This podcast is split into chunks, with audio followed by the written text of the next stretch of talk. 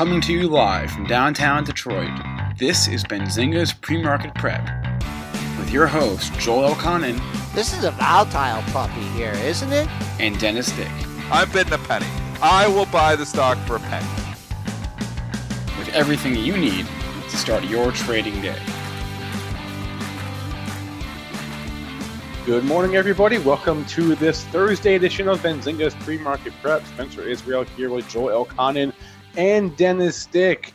What a move in Disney yesterday. Holy cow. We'll talk about that. Not quite the biggest move of the year, though. You'd have to go back to, I believe, April 12th was the date of the biggest move of this year, but still a huge move nonetheless in Disney. So we'll talk about that. We'll talk about earnings as well. We have Canopy Growth, Walmart, Cisco, NetApp, uh, Weibo. So some uh, some news on the earnings front as well. Uh, Carl Icahn stepping into this HPQ Xerox merger discussion. So talk through Carl Icahn's moves, uh, some ratings as well, some notable ratings this morning. And our guest today, Marc Chaikin, he would join us at, at 8.15. He's the founder of Chaikin Analytics. Joel, what is the word here? Overnight. Uh, we have a, uh, a crisis here in the markets. Uh, we are red for two days in a row coming in for the S&P futures during the show. This time we're down four and three quarters handles at 30, 90, 75. Building a little wall here at 3,100. A couple highs in the upper 30, 90 handle. The overnight high 99, 75. The all-time high 02. So there, there's our area. There's our bogey for another uh, leg higher. Close over 3,100. Crude back into 57 handle up 47 cents at 57.59. Gold trying to get back to 1500 up 520 at 1468.50. Silver up 7.2 cents at 1698 trying to get back into the $17 handle. Bitcoin drifting lower, down $165 at 8,620. Let's bring in Triple D. Triple D, I wanted to do the uh, Mickey Mouse song, M I C K E Y M O U S E. That'd be Uh, good. no, Spencer, Spencer wouldn't let me do it. You want to do the Mickey Mouse song? I'll do it. M I C K E Y M O U S E. I don't know. Is there royalties we have to pay on that though? That I just did. Yeah, that- again? that- that's, what I was afraid of. There's probably royalties. We're getting sued by Disney now. Yeah, we already gotten enough Trouble. this week, so Getting sued by Disney. no. Wow, Dennis. What a What a move. move. What a move. It's funny though. Look where it stops, Joel. 150. I went out on a limb, and you can uh, check the timestamp when it was at like 447 and a half. I said this thing's going to 150. And, And, I- I not a coincidence that it stops right there. I tweeted out last night. If you look at my Twitter, you can show the open book what is sitting there. I don't. I didn't open the book this morning, but there was hundred and seventy thousand shares at 150. So if you do the quick air math on that, that means it takes 25 million dollars worth of buying pressure to push it through 150. Didn't it had a lot of buying pressure coming up to it, but it needs it at that instance, and it didn't get it. So that's why it stalled back off. These levels are huge. That's the level. That's the line in the sand. Last night it went over 150 again. Quickly came back down. So it gave you a shot up there again. But um, that's the level, 150, because there's some size there in the book and it's psychological too. Can it take it out today? Maybe. I mean, I've never seen a move in Disney intraday like that. I mean, we saw it when it did, obviously, um, you know, when, When they it- announced When they announced it, that was April 12th. That's but that was yeah. overnight and then it gapped up and then it had a run after that this was all intraday so give us the news just in case somebody was on desert island there last night and they didn't hear what was the news there spencer give us the headline here that made disney uh, take off like that Yeah, I'm skeptical of this one. So the headline is that Disney said more than 10 million people have signed up on the first day of Disney Plus. i'm skeptical too why are you skeptical Um, because you don't. Spencer's i tweeted it out last night so maybe you read my tweet or you were skeptical no, because I of my tweet. didn't. Maybe you were skeptical for the same reason, but you don't know how many people signed up as part of like another package. Like they got it through Verizon, or they got it with like Hulu, or they got it through something else. You don't know if it's like a if if they just signed up for Disney Plus, uh, or if they're getting it like for free or what. Like you you you don't know. That's what that's why I'm skeptical. or Why- the free trial there's a seven day free trial do those guys count those, do those girls count? The seven day free trial people, they just signed up. This was just signups, right? So there could be a lot of people that try it out for the first seven days and say, no, thank you. I mean, I, I, I, I'm very, I'm still positive overall. I'm not saying go in here and sell Disney because this, these are great numbers. I mean, the numbers blew it away. But you know, there's definitely some inflation happening from Verizon customers getting it for free, so why not sign up for Right. it? And then secondly, it's seven days for free for everyone, so why not try it out? So you know, and obviously, I guess you know we should have realized the tea leaves were there when the servers all went down. They couldn't handle the volume, so you knew the numbers were going to be big. So if you were thinking that yesterday or two days ago and you bought stock on it, congratulations, because this is a huge windfall for anybody who owned the stock the night before. I still own Disney in the long-term account. I'm sticking with it just because I'm a believer um, in the whole story. I think the valuation is an extreme, and I think um, there's still this is going to be a huge product for them. I just don't know, like everybody's so excited. Oh my goodness, 10 million the first day, or they're, going to blow all these numbers away because the long-term projections were where. I mean, they were saying by 2024, what 60 to 90 million, or, or wasn't wasn't it something like that? Yeah, it was something like that. Yeah, so you had 10 million the first days. People are like, wow, these projections are way out. Well, we know the first day is going to be the best day. The projections are probably still light, in my opinion. So I think some of this rally is warranted. It's just got a little bit ridiculous, but maybe it continues. I mean, the story is hot now, and we know a story matters more than anything. And if the story remains hot, this could continue to run out. 150 is going to be the line in the sand for me, though. So yesterday's high, 149.92. What does it do that? Does it try it again? Does it fail there again? Puts a double top in there? Then I'd be concerned if I had it on for a trade. So let's see what it does at 150. It's a critical level. Yeah, we did sneak over 150 in the uh, after hours trading. I traded it around that too, and I just I butchered it all up. You can't even. I butchered What did it. you do?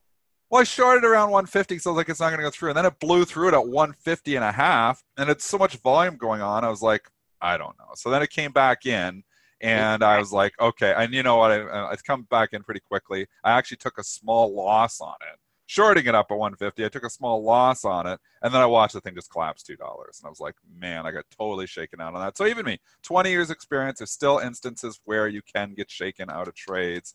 It was scary at the time, though, Joel. It started, it was just ripping through that 150. I probably should have waited until it came back down through it, not trying to be a hero and short up into it because I was trying to short it as it was going up. That's what I did wrong. I should have waited until it started to, you know, show Come like back. it was starting to leak and then get short. So I was too early, too early on the trade last night. Yeah, it's hard too because you know the offer would get lifted, but with And the volume was insane. I know. I mean, okay, we we talk about 170,000 shares. So it's already done 222,000 this morning. It's going to trade a million, so it can chew through that. It's not like it didn't do enough volume to be able to chew through that. You know, in, in a lot of instances, you see the after hours volumes 10,000 shares, 170,000 perched. Well, there's no way it's going through it. But there was so much volume happening last night. It was almost like I've never seen this much on on on no news because there was no news last night. The news happened during the day, but on no breaking headline, I've never seen a stock that active after hours. It was trading like it was intraday, like it was open. It was so active. And this is, you know, five or six or seven hours after the release of those numbers. Like at six o'clock last night, it was still trading like every second. It was crazy active for, um, you know, non-breaking headline. Obviously, on the headline, it broke intraday, but I'm talking about like six o'clock last night. There was no new breaking headlines. It was still trading that active. Incredible action. Yeah, and uh, so we got that uh, during the regular session. I mean, we don't really talk need to talk about the technicals anymore in this. I'll just tell you, since uh, the low, since making that high after hours, one forty seven sixty uh, is it's minor support. That's what I'll call here. Someone, you know, anyone that uh, caught it over one fifty, they you know they're just looking for a scalp here. So. 147.60 on the downside, 150 on the upside. How long will it take them to move into one of the top ten components in the S and P, Dennis? With this kind of move, Where is the market cap now? Uh, How far are we I from have the that? market cap on me, but um, I have my list of my, you know, my top ones, and going before yesterday, I haven't checked it yet today. It was about 15th or 16th. Now with that move yesterday, Helps. yeah, yeah, I'll have to recheck. I- it. I mean, there's a good story going here now, and the valuation is not ridiculous. So, Yeah. like somebody, and, and it was Grasso, I believe, given the argument on CNBC Fast Money, and Grasso is a good argument, and I've I've given that same argument, you know, comparing it to Netflix, and I've given this argument for Disney for a while. If they give, you know, even half the multiple on the Disney Plus part that they give to Netflix, um, the stock could run. The stock could run because What you know you're, you're you're you're trading 25 times you know, on earn earnings, you know, that we know are stable. Like you've got obviously a lot of, uh, you know, a lot of coming from the parks, from the movies, from everything. Now you get this whole new income stream coming in. If they decide, well, that's the growth part, and we're going to give that part of the earnings a higher multiple, not saying the whole company gets a higher multiple, but that part gets a higher multiple, then it's got yeah, some room, room to run. Added, if they're adding seven, how much is it uh, a month? Seven bucks? There's a seven and a twelve dollar package, right? Yeah. I think probably most yeah. people are on the seven though. Yeah. Okay, so seven, they're seven. adding seventy million uh, theoretically here. They're adding seventy million dollars a month. I don't know what their expenses are. That's that- on the first day, though, Joel. And, and, yeah. and so just imagine so what Netflix. Two hundred. So Netflix. One ninety nine ninety nine. Get your order out there. Two hundred. Joel's bullish. I'm for two hundred. I'm still Dennis, long in the long term portfolio. Dennis, I want one fifty is big. All steak dinners all lunches. I I called 200 on this show about six months ago. My old car. Do you remember me saying that on the show? me too. I said this could eventually be a $200 stock. It was when I did that whole valuation with Netflix. It was three or four months ago. Stock was trading around 130. It was after the Disney Plus announcement. It was 135, and I said I bought it in the long-term portfolio because I think this could eventually be a $200 stock. That was when I put it in the long-term portfolio, which was somewhat early. I bought it at 139.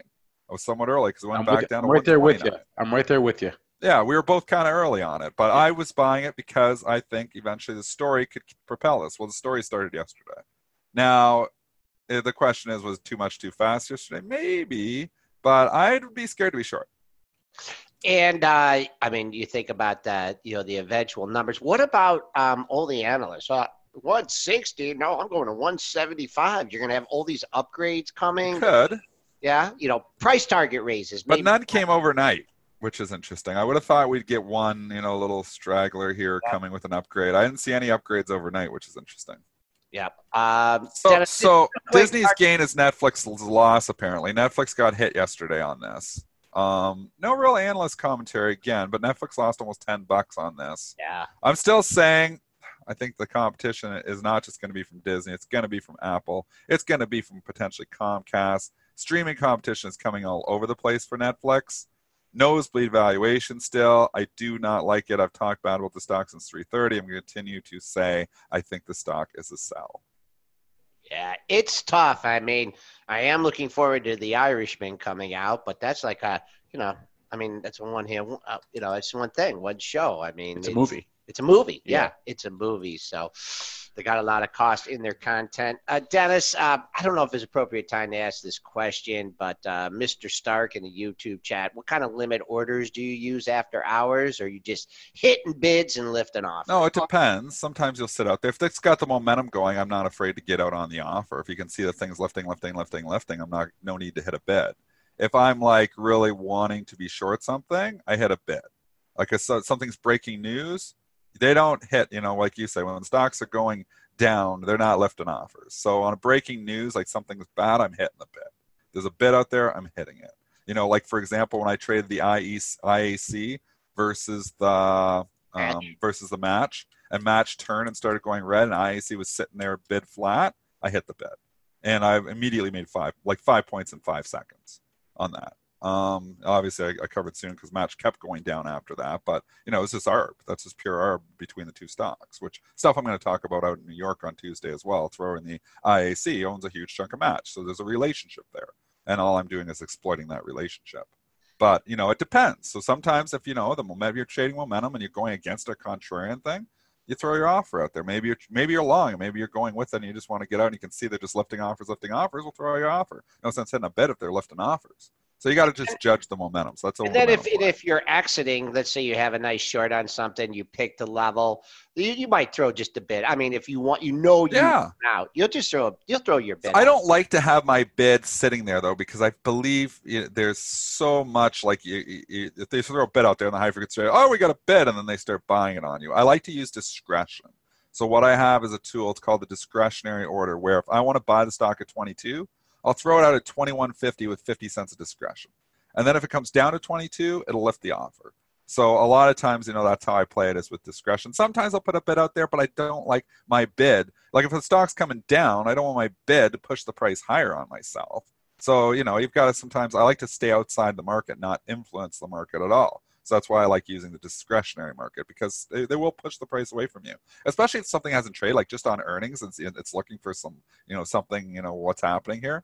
Um, a hundred shares moves the price. Like you know, a hundred share offer, and then the hype goes, "Oh, there's sellers, sell, sell, sell, Mortimer." I mean, that's how the algos work. So you know, you're pushing the price away from yourself. Do you do play by play when you're uh, when you're doing the after hours trading? to myself? Yeah.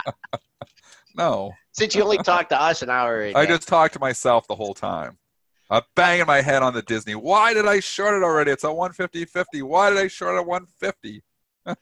uh, Spice, want to address Spice's question here? How long will it be before they start make money streaming? I mean, I don't know if it matters really. Yeah, I, and, and I, I also don't know how many new shows they have. I know they have some. Uh, what is that? Mandalorian though? The Star Wars? Yeah, Spencer. Right, right. Uh, Brent wants you to sign up and watch that. I want to watch that too. All right, let's. I got invited to a Mandalorian party for Friday night. Really? I'm not joking. Are you going to dress up like Darth Vader? Yeah, we've done that before. Did I tell you about that? Did I tell you about my buddy's 40th birthday? He's no, a huge no, Star okay, Wars wait, fan. wait, no. Tell us, tell us after we bring oh, on. Oh yeah, Mark. Okay, well, we'll Okay. save the story. Okay, thank Mark you. Mark might want to hear the story. Well, maybe he does, but he's here. No, With, no, go. Wait, It's Mark's time. Let's bring on. he's here with us now. Marc Chaikin from Chaikin Analytics. Mark, good morning. Good morning. I keep trying to turn on my video, but it won't turn on. I don't know. Oh. Why. Oh, uh, all right. Well, we'll settle for uh, the the dulcet tones. You know what I do, Yep, Mark? there we go. there, There you we go. It turns out it was on your end. Ha. Okay. That, that's that's Spencer. Yeah, for you. Actually, it's usually Joel. Go ahead, Mark. How are you?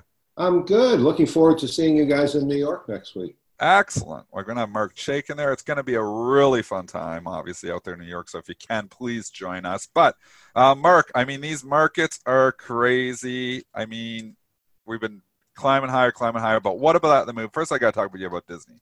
What about that move? What are you thinking on Disney now after an extreme move after those Disney Plus numbers? Oh, I wouldn't chase the stock up here. I, th- I think you guys nailed the dynamics of what happened, but which didn't zero in on was the debt that they both have, Netflix and Disney, huge debt that they took on to buy uh, 20th Century, and also the cost of uh, creating this content is going way, way up for both those companies. I think uh, this is sort of a cannibalization situation, and I, I'd be avoiding both stocks. Netflix we haven't liked for a while, as with you. I thought that rally up to 298 or so was a great opportunity to get out and short the stock.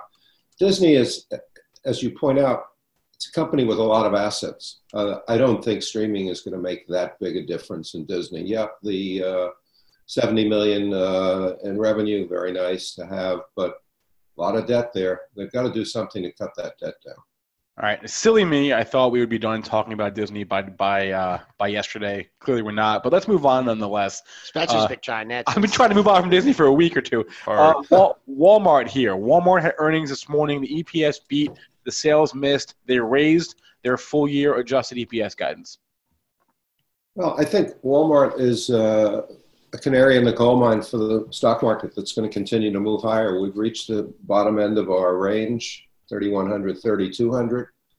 And uh, we have now have a, a real coda to earnings season. With earnings season typically ends with the Walmart report, and I think it's a good one because it reflects better activity at the retail level. Uh, how much of a signal does Walmart provide to you for the overall economy, Mark? Do you is that like a thing that you that you watch? It's a, a nice backdrop uh, indicator of the strength of middle America, basically. I mean, you know, the, the one percenters aren't shopping at Walmart, and uh, it, it's healthy. This is a healthy earnings report, especially the guidance. I think the guidance is critical here. All right, Mark. Uh, what else is on your radar as far as uh, stocks you like, stocks you don't like, heading into the uh, the end of the week here? Healthcare uh, really stood out during earnings season, and we had two recommendations uh, during earnings season. Uh, first Bristol Myers and then CVS. So I think healthcare had all the negative news baked into it. And when you look at the reaction to healthcare earnings, companies that out surpassed Wall Street estimates really did very, very well, like CVS. Companies that failed to meet estimates, there was really no selling pressure. So that tells me that the bad news in healthcare is baked in, and they're not focusing on the presidential Im- impact on healthcare down the road. Uh, this is a real growth sector. Healthcare has segued from defensive to both defensive and growth. So when the market was looking uh, like it was the fear trade never going to end, utilities, consumer staples, healthcare, they were participating. Now we're in a more cyclical phase, and healthcare is still participating. I like it. So, how do you know which industries within healthcare are going to are growth and and and which are are value? Well, we look at Chaikin Analytics. So you've got four different ETFs: uh, Select Spider, Healthcare, uh, related. You've got the big one, uh, which I don't think is a good guide. You, you've really zeroed in on one of the problems with healthcare. You got to know which stocks to own and where to go. So uh, I think it's very selective. A lot of the pharmaceutical stocks are clearly, uh, if not crapshoots, uh, fluctuate day to day, week to week. But within healthcare, when I look at the large cap sector, I'm going to look at the Select Spider Sector ETF and see, you know, what's working. But uh, right now, our two favorites are Bristol and CVS. I think the synergies between the CVS uh, combination have been underappreciated in the market. And I, I really believe that that's a part of what's driving the stock. This has become a monolith. It's really become a major player. And you've got across the board, biotech strong. Amgen and Biogen have very bullish ratings in our work. Uh, the story with Bristol to me is the Celgene acquisition. Celgene is really doing the premier work in stem cell research, and it's going to now be a a bolt on to uh, Bristol's pipeline. So there's there's a lot of names in this space that are doing well. What does a Chaikin Analytics say about Walgreens? You've got J.P. Morgan saying it could be worth 75 bucks a share at a buyout, but what do your metrics say about Walgreens? Well, Walgreens. Dogs are barking. The dogs What are are we buying? Alcoa, U.S. Steel. What are we buying? The dogs are barking, Mark. The dogs are barking. Yeah, I hear that. Maybe that means we ought to do the dogs of the, the Dow.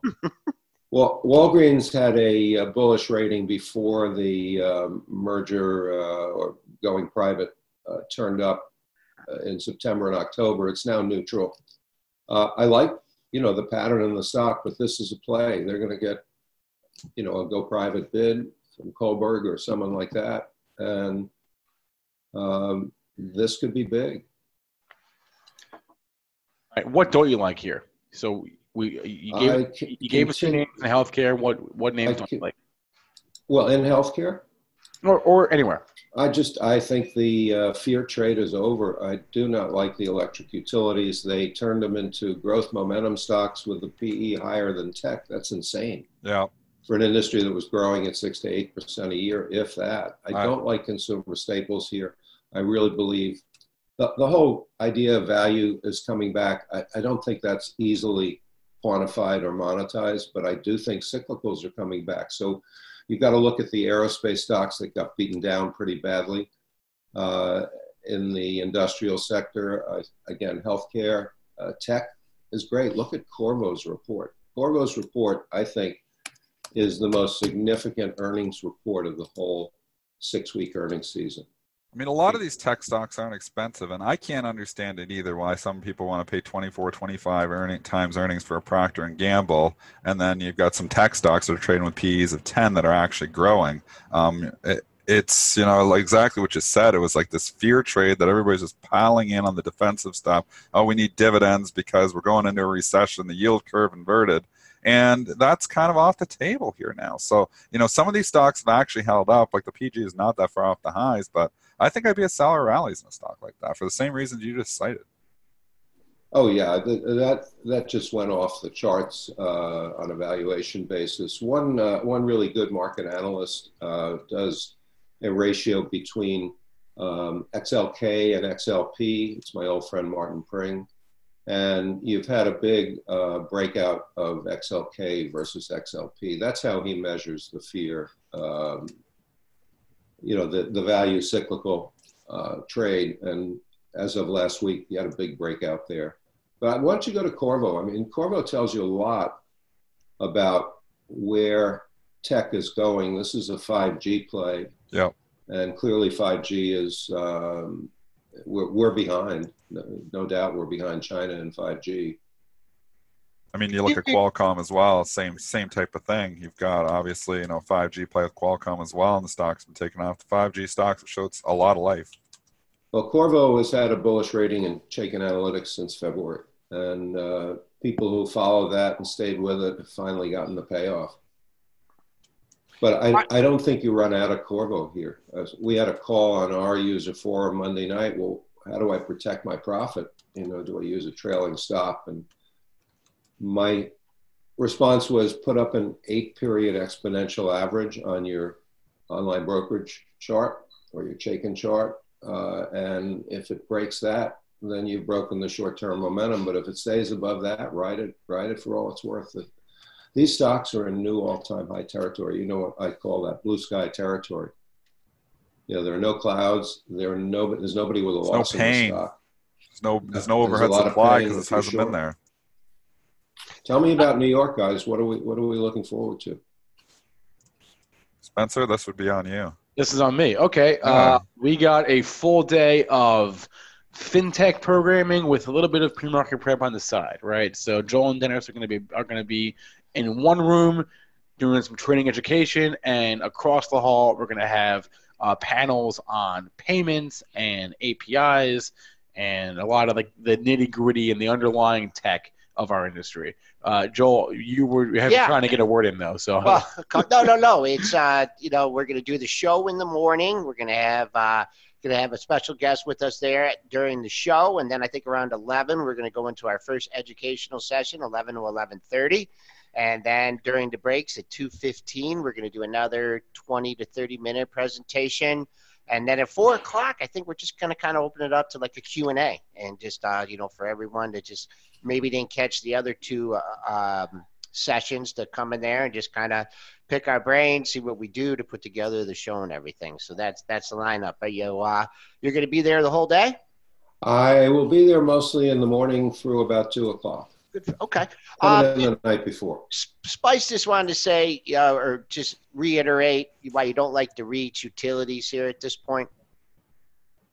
I think that uh, they got too much play on the defensive fear trade, and um, you know, with Treasury bonds moving back up, they're less compelling on a uh, you know where do you put your money to earn interest. But you know, these these rhythmic cycles come and go, and I think it's it's gone for the whole uh, defensive interest rate sensitive sector.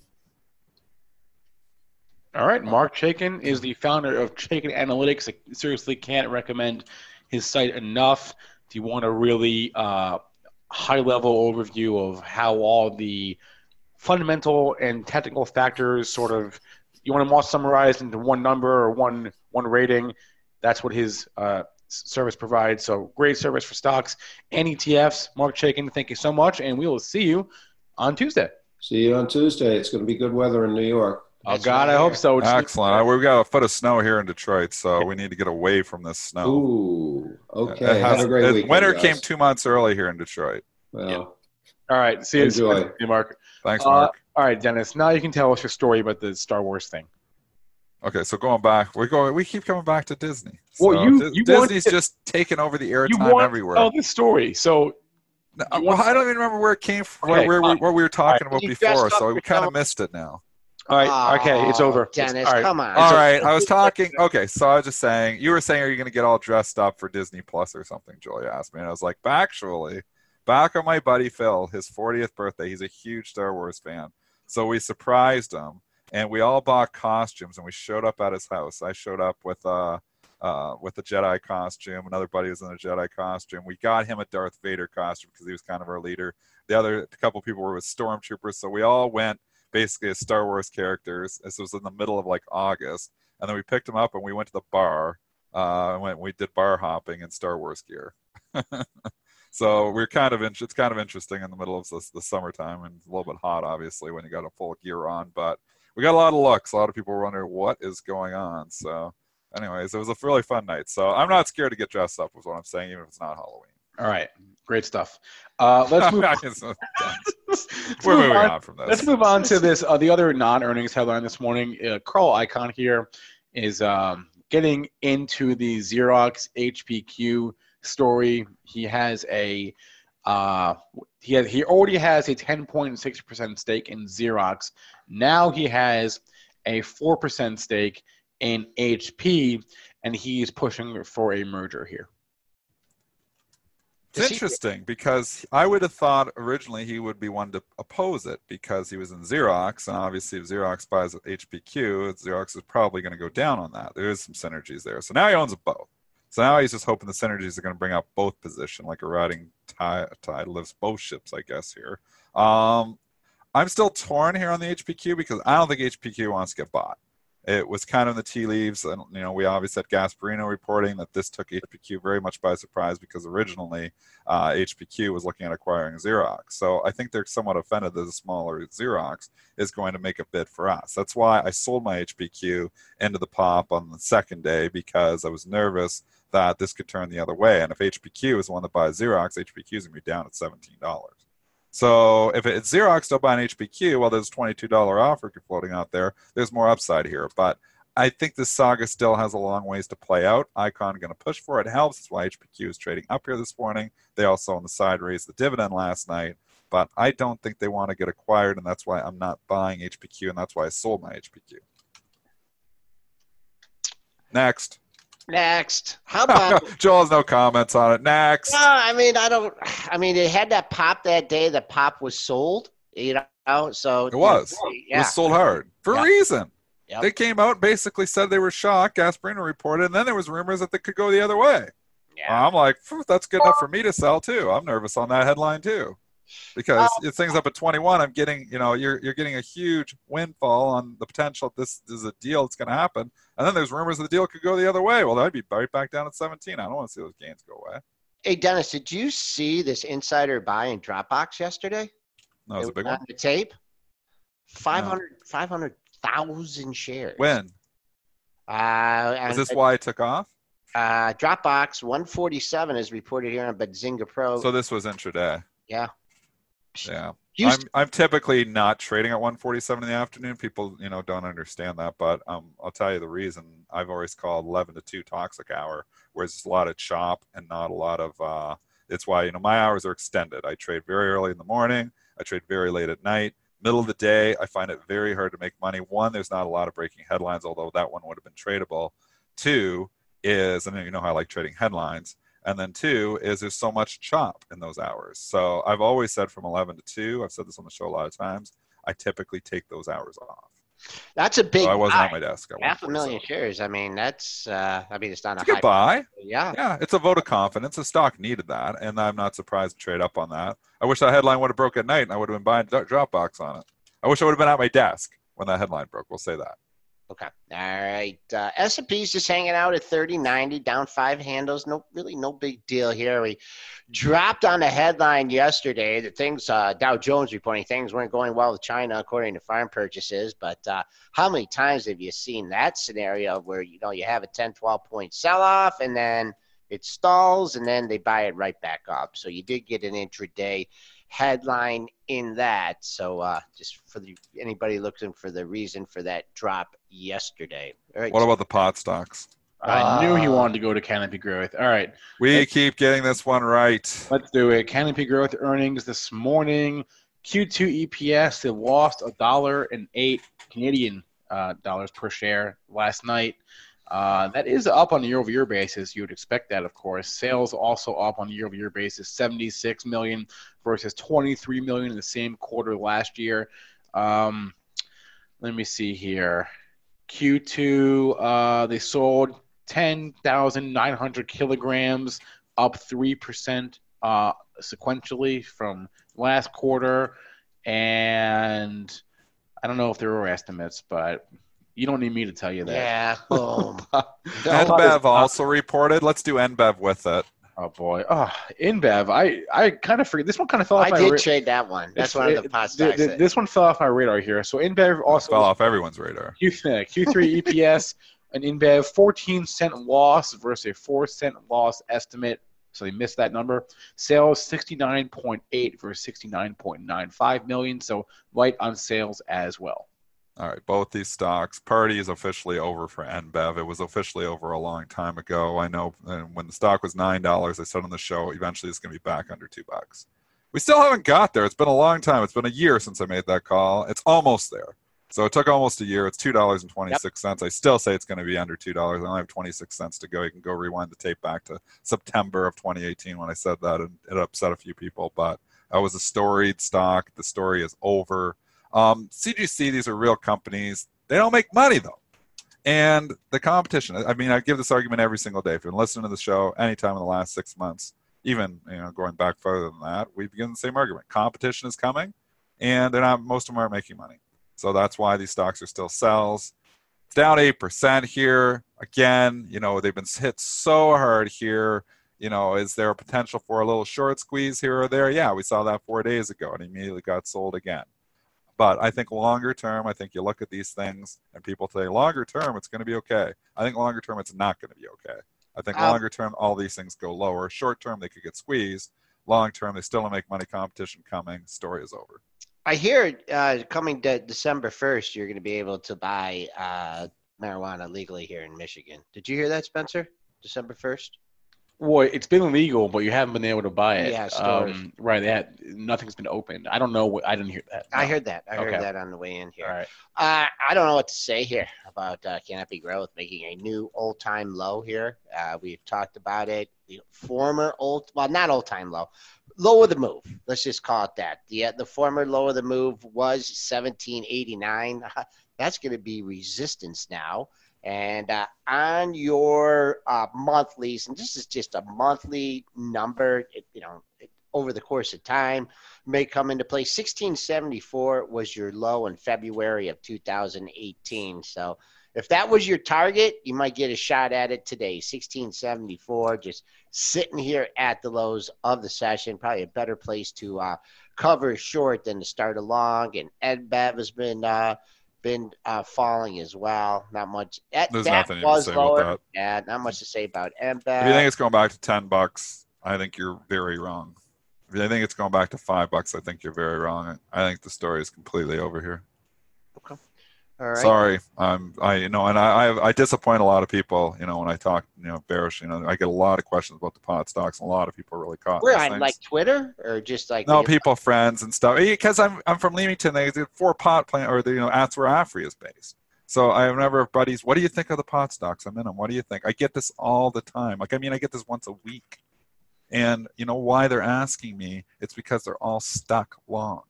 So what's that tell you when you have so many people like they're nervous and they want to get their money back? They're probably not getting their money back. That's you know, sorry. I'm, I mean, it's just the way it is. The story, the valuation never made any sense. I, I've, I've, I, that's why I never, you know, I had these things, you know, as a trade on for a while, a few times. I've always said don't stick these in your long-term portfolios because eventually, um, you know, valuation is going to matter here, and it does now. And the valuations are all still nosebleed. That's a nice positive way. I, have been like saying that for a long time. I know, so I'm just a repeat. I'm basically on repeat here. I know, I know, I know, I know. Okay. I just want to keep reiterating it because go. I keep getting yeah, these questions. Yeah. It's not getting better. I don't think it's getting better. All right. Cisco here yesterday after the close. EPS beat for them and the sales beat.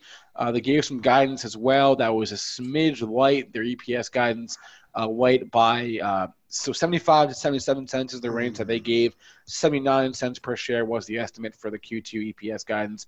Uh, sales for the uh, uh, guided down three to five percent on a year-over-year basis. So, Terrible. Weak and I bought this thing in the long-term portfolio at 51. Big mistake. It came back a little bit a couple times. Tried to give my money back if I wanted. I said ah, I'm sticking with it. It's long-term portfolio. Now it's back down here again. It's been terrible for me so far as an investment here. You know, as much as I've got the pot stocks right, I've got some stuff wrong sometimes too. And Cisco's one I've had wrong. Still sticking with in a long term portfolio. I believe valuation still makes sense here long term. Short term, it's been horrible investment. Uh, got one level, one level only. Uh, let's see if we it was exact. Forty. You're oh, is this below the low of the move? Oh, it is. Forty six, forty six. Uh, 46 even was your low of the move.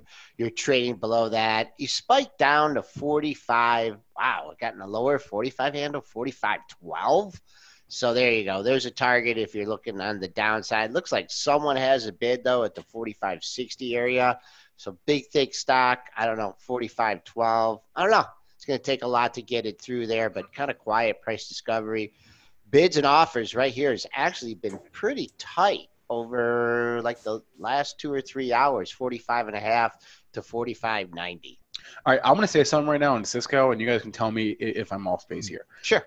But looking, the analyst the morning after can tell you how bad the sentiment is. So this morning, no one is downgrading the stock. They're all lowering their price targets, but they're maintaining their neutrals and their buys. If the analysts were to come out this morning and downgrade sell, sell, neutral, sell, sell, neutral, yeah. that would be a bigger red flag than this morning when they're not doing that.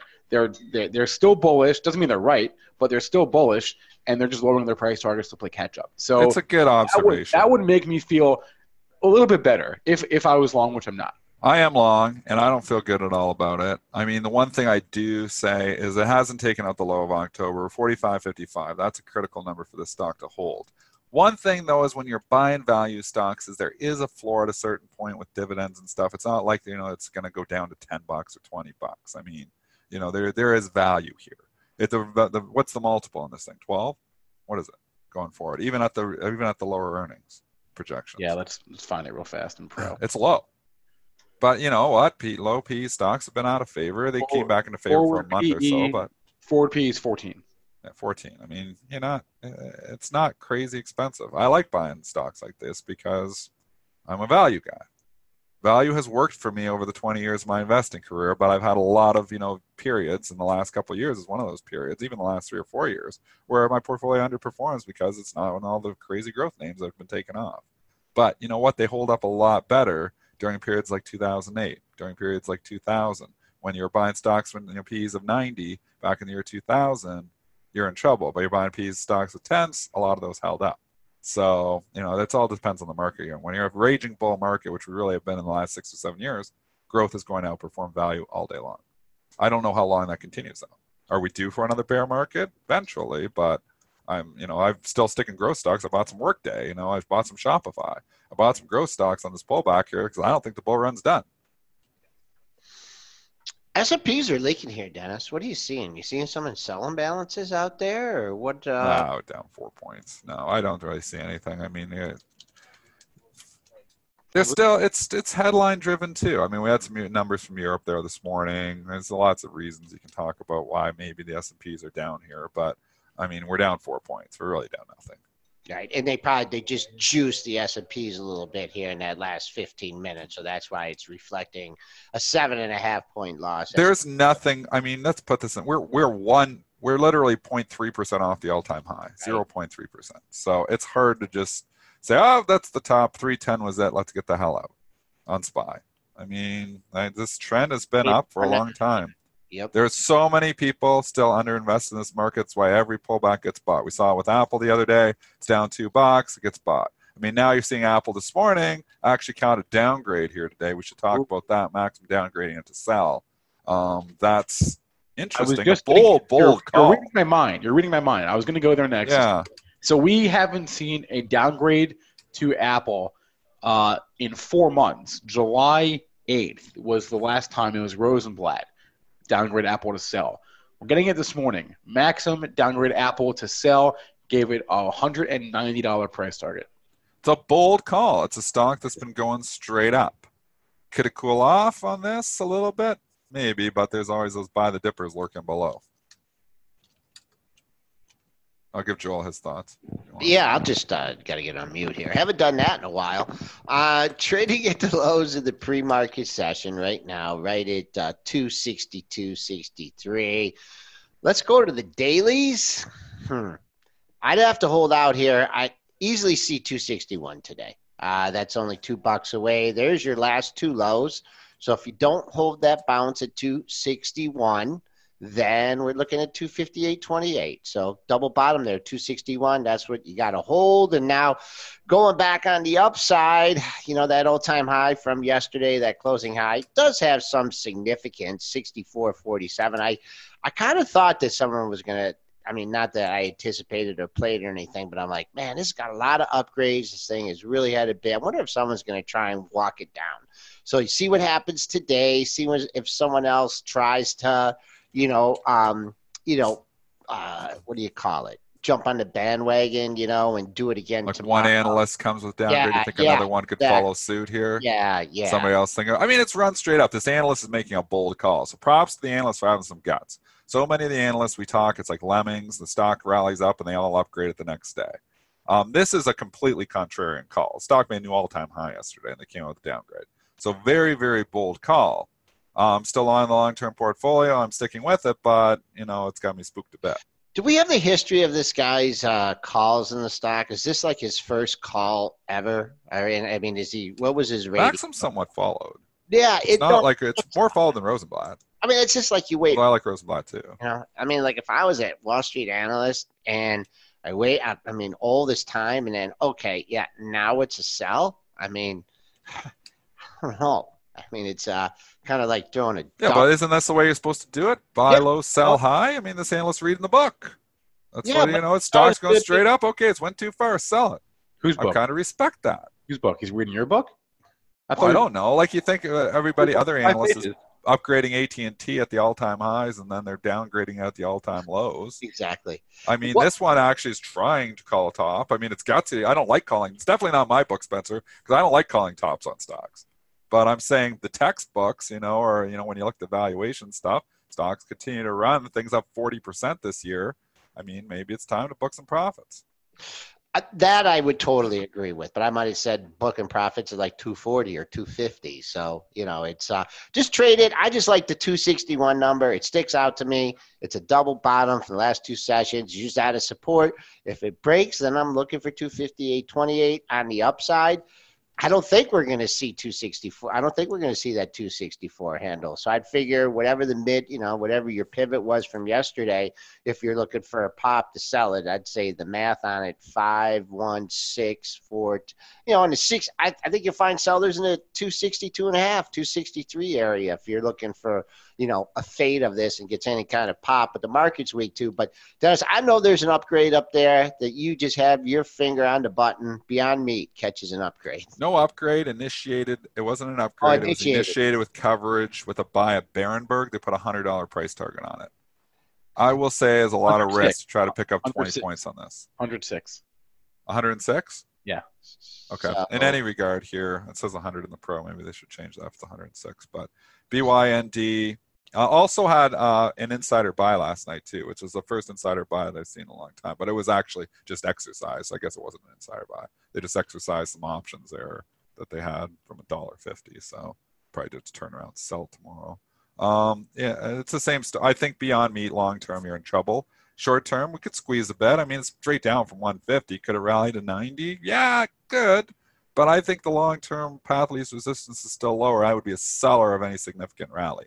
I think Beyond Meat, I've said it, I said it could be under 60 by the end of the year. Well, it's looking kind of tight. I mean, it's going to need to get some momentum. I think this thing is going to be under $50 by the middle of next year, maybe under 40 even. So I am bearish Beyond Meat. I would sell any rally into this. Again, I'm not shorting the stock here because it's way oversold. It Right. could it could squeeze them a bit, but long term, I would not want this in my long term portfolio, not with your money. Uh, just uh, let's see here on the dailies. What do you got on the dailies here? You are trading at 81. I see 81.19 high. You haven't even gotten through that yet. That's your four day high.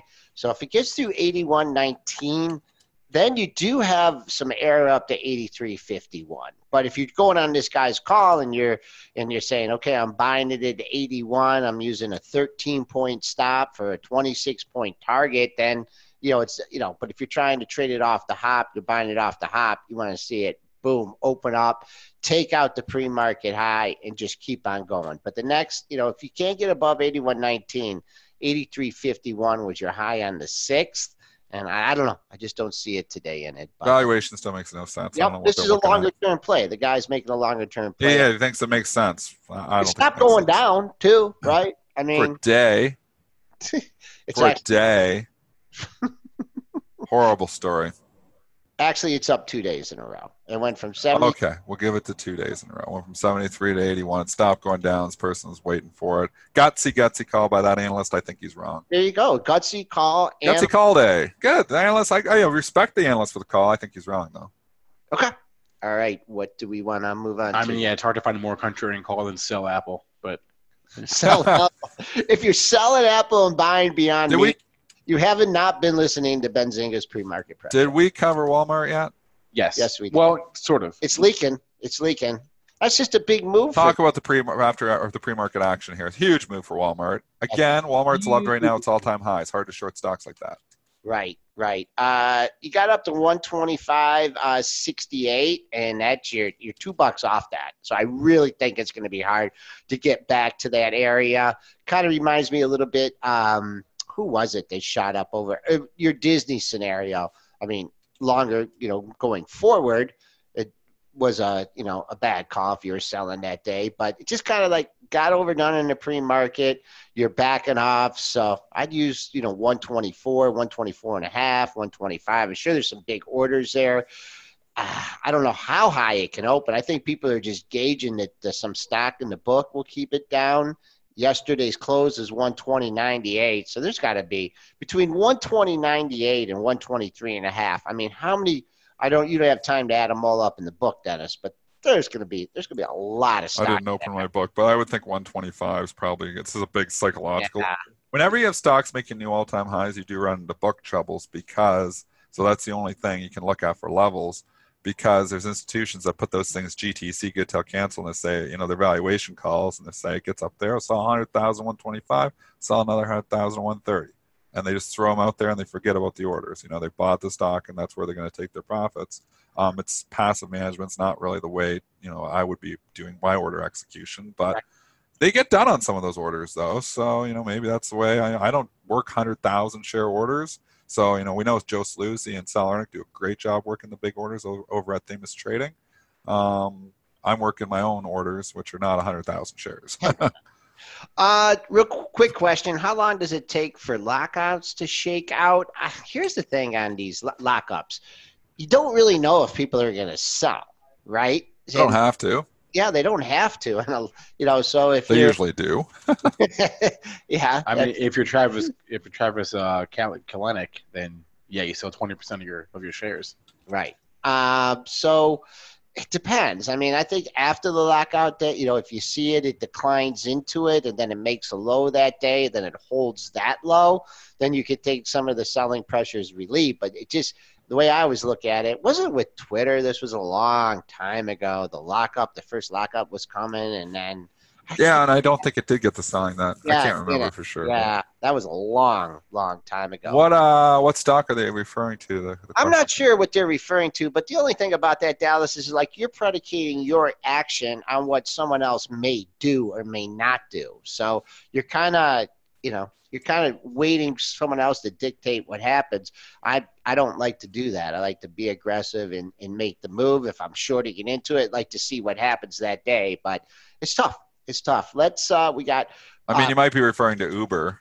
Uber. um, yeah. because Yep. Uber actually had the lockup, and but now you've got an upgrade on Uber today, which is interesting. Argus buying, upgrading it to a buy. Mm-hmm. Um, stock is barely trading up on it. There's been so much selling pressure in this. It's always interesting when you get a stock upgrade to buy that's been ha- kind of hated for a while here, and it's not trading up much. So I don't know. There's just a lot of overhead supply still happening with Uber, and maybe that's a lockup. Maybe there's other reasons here, but people aren't buying this upgrade this morning on Uber. It's up 18 cents only. Uh, boom, boom. And let's see, 2760. I see absolutely no upside in Uber until you clear that. Uh, not yesterday, but if you go back uh, the last five days, uh, for the five highs, smack dab right at 2750. So there's a target on the upside. Don't see a lot of um, a lot after that. If you can clear that, maybe 2830. But so far, not getting a uh, a big a big reaction here. in Uber. Gonna get Nvidia tonight. I still have Nvidia in the long-term portfolio. The stock obviously has come back a long ways from the lows of the move. We got down like 128 bucks, I believe it was, or 124 dollars back last year. If you just use the 50%, we were 300, went down to 124. Uh, I don't know. We're somewhere in there right now, probably of that original move. What stock are you talking about? Nvidia. Nvidia. Oh, oh. I talked NVIDIA. I was looking at the sell-off from the end of 2018 when the stock went from Yep, you know yep, yep, yep. being yep. the love of the world from 292 all the way down to 124. So it got cut by 60%. Now you've had a uh, pretty good rally back. It's halfway. And I'm just thinking about the 50% of that. 209. original. I figured it yesterday. 208.61. We're right there. Yeah. So um, I'm So long in report, if that was your target, you're buying the dip. I say you take it. Maybe do a little. And if you still think it's going to 210, I'm up a lot on this stock. I Get out. bought, So those, I bought that near the lows. about it tomorrow. So you don't have. I want to. I want to. I kind of want to hold it through. it. I should have sold half. Should I sell half? I don't know. Whenever I sell half, it's the wrong move because I'm a glass half empty type of guy. So if it goes up, I'll be like, why did I sell half? If it goes down, why did I sell it all? so you can't be right. yeah, you guys can hear Dennis complaining live in person. Oh, that's why we started the show, so I Tuesday. could complain about my trades. You can't win. You just can't win. you know, he right. you, you lose all the time when you only do half. It's an automatic loser if you're if you're going to be pessimistic about it. Actually, I talked to uh, uh, my cousin Jimmy, who was trading the stock, and he was trading into options. And uh, I said, you know, he's like, he had a target, and he got out. And I said, well, do you ever get out of, you know, just half a position? And he's he's a very uh, good gambler and investor and everything. He goes, I when I do that, I kind of feel like I'm betting against myself when I when I get out of half. So I don't know. I I think just from a trading perspective, I mean sometimes if you have a 2000 share position it's always that last 100 shares that you don't care about or last 200 shares that you get the most money on so i think it's a different philosophy just real quick someone was talking about amazon here and uh, i have an amazon story Ooh, this is yeah. why i'm bearish the stock okay Okay, has nothing on, to do come with fundamentals.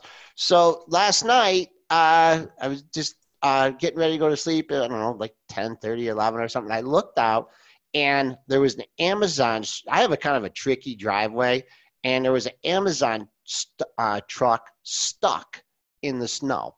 All right. Like really, really bad. And there was another Amazon truck trying to pull it out. And they were out there for like 45 minutes. And I'm like, what the hell is Amazon? You know, they're getting into this whole delivery thing. I was just thinking, what a getting away from the cloud. I, I don't know. To me, it was like, let someone else deliver it. I don't know. I just, I think they're going You in the think they wrong should stay away from delivering Yeah. themselves? And the liability, Spencer, didn't you say that some Amazon drivers um, got in some accidents and killed people? That's happened. Yeah. Yeah, that's, I, I don't know. Like, what? Who needs one day delivery? I don't know. I don't know. It's just, Whenever Joel, Drones are going to be there. wait, wait. Whenever Joel says it has nothing to do with fundamentals, brace yourself because it could be about anything. It could be about literally anything. There What was a about- major headline on Amazon yesterday, which we didn't get a chance to talk about, and we can take the next minute. Nike uh, looks like, yeah, Nike Yep. going to be selling direct. I don't know if that's that big a headline, honestly. It, it sounds scary to me. We're just going to bypass Amazon. Really? No, no, no. Amazon won't sell directly. I'm sorry, Nike won't sell directly to Amazon. Yeah, Right. that means they're going to bypass Amazon. Yeah, but so what? I mean, Nike's pro- Nike products are still going to end up on Amazon. I can sell Nike on Amazon if I want to. You can, but the company's not. So Yeah. I just don't know if that's a trend where some companies are going to start, you know, just not. I, I, me, I don't me, know. To me, They hit the stock down 20 bucks on it, so they hit it down on it. yeah, they did. And they bought Nike on it. Yep. So I, I don't know. I don't know how that shakes out. I have no opinion on that yet, but I'm watching. I know, to me, that was a, a bit of a nothing burger because you can bypass Amazon all you want, but uh, Amazon will still get your products somehow, some way. You know what? The one thing about Amazon too, being that top component in the S and P, it has not participated um, in this. I mean, Is it- Amazon up the top component? Yes, no, it's not. Well, you're being a top component. It's one not of the top. One of the top, yeah, yeah. Because It's, uh, Microsoft's the top, right? Microsoft, Apple, and then Amazon, and then the the third. combined, combined Googles. Yeah. Yeah. It's the grow. It's the PE on it. Because it, again, we've been talking about the trade. It's been like this value-oriented trade. So Microsoft trading with a lower multiple, well, a reasonable multiple. Apple trading ridiculously low multiple. Those have been stocks I've been buying. Amazon trading, you know, 70 or 80 times. They're more hesitant, Yeah. something like that. I don't know. I just don't like that, that it hasn't participated in a rally. And I also like when you have these green bars like this. What's the low uh, that I'm looking at here? I got rid of my data window. Let me pull it up real quick. That 1742.50 low. Is that what I'm looking at? Yeah. 1742.50. I mean, what's in there to 1700? I mean, it's not going to go whoosh and go straight down there. But I just don't. When you see those bars like that, yeah, you'll have some bars along the way. But I don't know just a little. I'm not shorting it. I'm not doing anything in it, but I just uh, I was looking out there, and I was actually, actually, I was getting my coat on, and I was going outside to take a picture. And then Jeff Bezos showed up himself. Yes, Okay. yes, no, and then you know, there's a rumor that uh, he's You should have went off offered him a hand. He didn't go off for the Canadian thing. Would have been to go and start digging. Yeah. Oh, do you know how mad Lisa gets at me when I try and help push people's car out? She thinks that they're going to back up over me and get me killed. She won't let me do it. You're invisible. They can't yeah, see you. he's like, and I'm good at getting cars out of ditches and stuff. Anyways, 901. Yeah, we, we- a couple of announcements. Uh, first off, we're, we're still trying to figure out what the hot potato will be for tomorrow. But if you want to be on hot potato, email us premarket at benzinga.com and we can. Who's competing against each other tomorrow? I don't know. We haven't quite figured that part out yet. We haven't. We're still trying to work on the questions. But um, All right. If you want to be on hot potato tomorrow, end of the show, end will be trivia. Email us premarket Maybe- at benzinga.com. Maybe we do. Uh, let's bring out a couple of the fintech people over here. Maybe. Second announcement. Spencer didn't like that. No, no. I it's, it's Okay, We'll talk about it. Second Bad announcement. I'm dropping the link in the chat.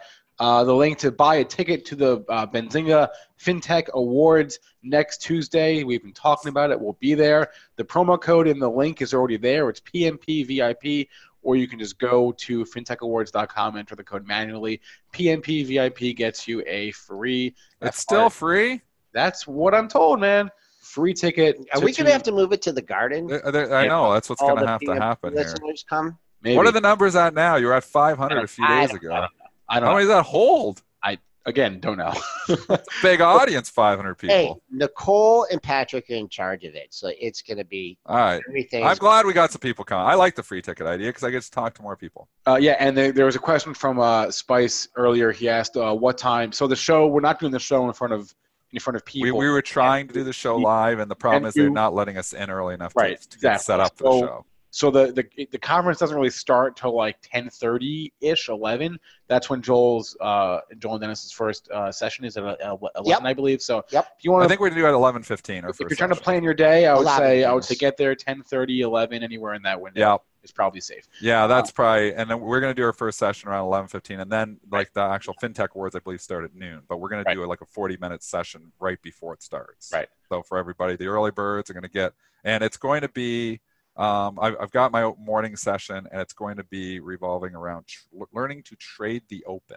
So lots of stuff I've talked about, but I'm going to give you some uh, details on how I, you know, obviously I leave at nine o'clock to show, so I can focus on my open.